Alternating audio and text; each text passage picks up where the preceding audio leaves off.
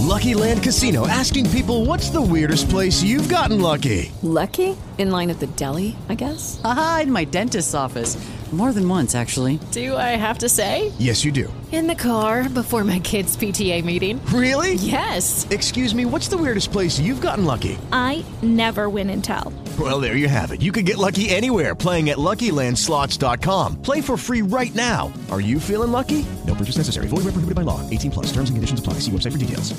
With Lucky Land slots, you can get lucky just about anywhere. Dearly beloved, we are gathered here today to. Has anyone seen the bride and groom?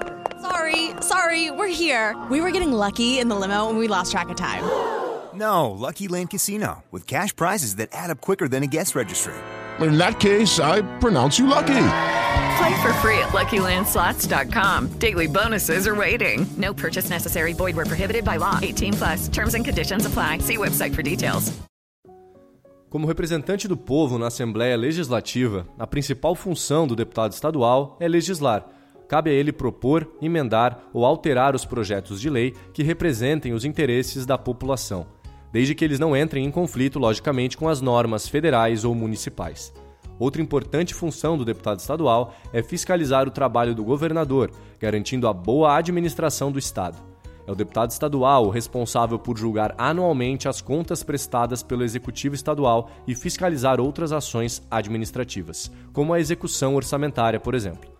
Além disso, o deputado estadual é quem discute a elaboração do orçamento do seu estado, instituindo os impostos estaduais e distribuindo a verba conforme cada área de interesse público, como saúde, educação, cultura, entre outros.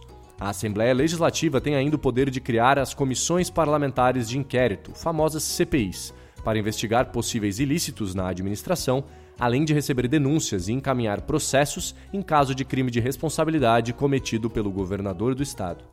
São os deputados os responsáveis por fixar os salários do governador, vice-governador e do próprio deputado estadual. Além disso, podem dispor sobre regimento interno, polícia e serviços da Assembleia Legislativa, já que ela possui o papel de se auto-administrar. É importante saber que o número de deputados de cada Assembleia Legislativa do Brasil varia conforme a quantidade de deputados federais de cada estado. Assim, quanto maior a população de um estado, mais deputados ele terá. Se você que está aí me ouvindo já pensou em se candidatar a deputado estadual, saiba que você precisa cumprir alguns requisitos. Entre eles, possuir a nacionalidade brasileira, estar em pleno exercício dos direitos políticos, ou seja, ter atingido a maioridade, ser eleitor, estar em dia com as obrigações militares, no caso dos homens, e caso tenha sofrido condenação criminal transitado em julgado, cumprir totalmente a pena. Você também tem que ter domicílio eleitoral no estado em que pretende concorrer, estar afiliado a um partido político, também é preciso que o candidato tenha sido escolhido para concorrer ao cargo em convenção partidária. Você precisa também ser alistado à Justiça Eleitoral e, por fim, ter a idade mínima de 21 anos, a serem completados até a data oficial da posse. De acordo com o artigo 27 da Constituição Federal, os deputados estaduais recebem o equivalente a 75% do salário dos deputados federais. Atualmente, esse valor equivale a 25,3 mil reais. Em alguns estados, os deputados ainda têm direito a outras formas de benefício, como o auxílio moradia. Os deputados estaduais recebem ainda uma verba de gabinete destinada para o pagamento da equipe de assessores e também uma verba indenizatória para o reembolso de despesas como combustível, materiais gráficos, passagens, contratação de serviços como segurança e consultoria, entre outros. Em geral, todos esses gastos precisam ser comprovados mediante nota fiscal para que seja feito o reembolso. Embora a Constituição limite o salário máximo dos deputados, não há uma regulamentação federal a respeito das outras verbas, que acabam variando de acordo com cada estado. Segundo um relatório da ONG Transparência Brasil, o valor das verbas indenizatórias muitas vezes ultrapassa o valor da mesma verba recebida pela maioria dos deputados federais.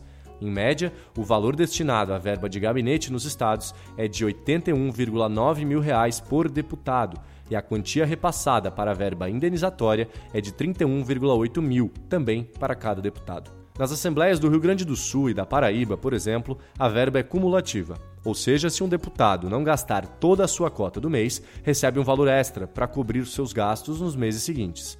Já no Mato Grosso, a verba deixou de ser indenizatória e, todos os meses, cada deputado recebe automaticamente 65 mil, sem precisar mais comprovar os seus gastos antes de receber o dinheiro. Além dos salários, dos auxílios e das verbas indenizatórias e de gabinete, os deputados estaduais podem receber também bonificações de acordo com os cargos ocupados na Assembleia, como funções em mesa diretora, comissões ou liderança de bancada. Se você gostou desse assunto e quer aprender mais, acesse o maior portal de educação política do Brasil, politize.com.br.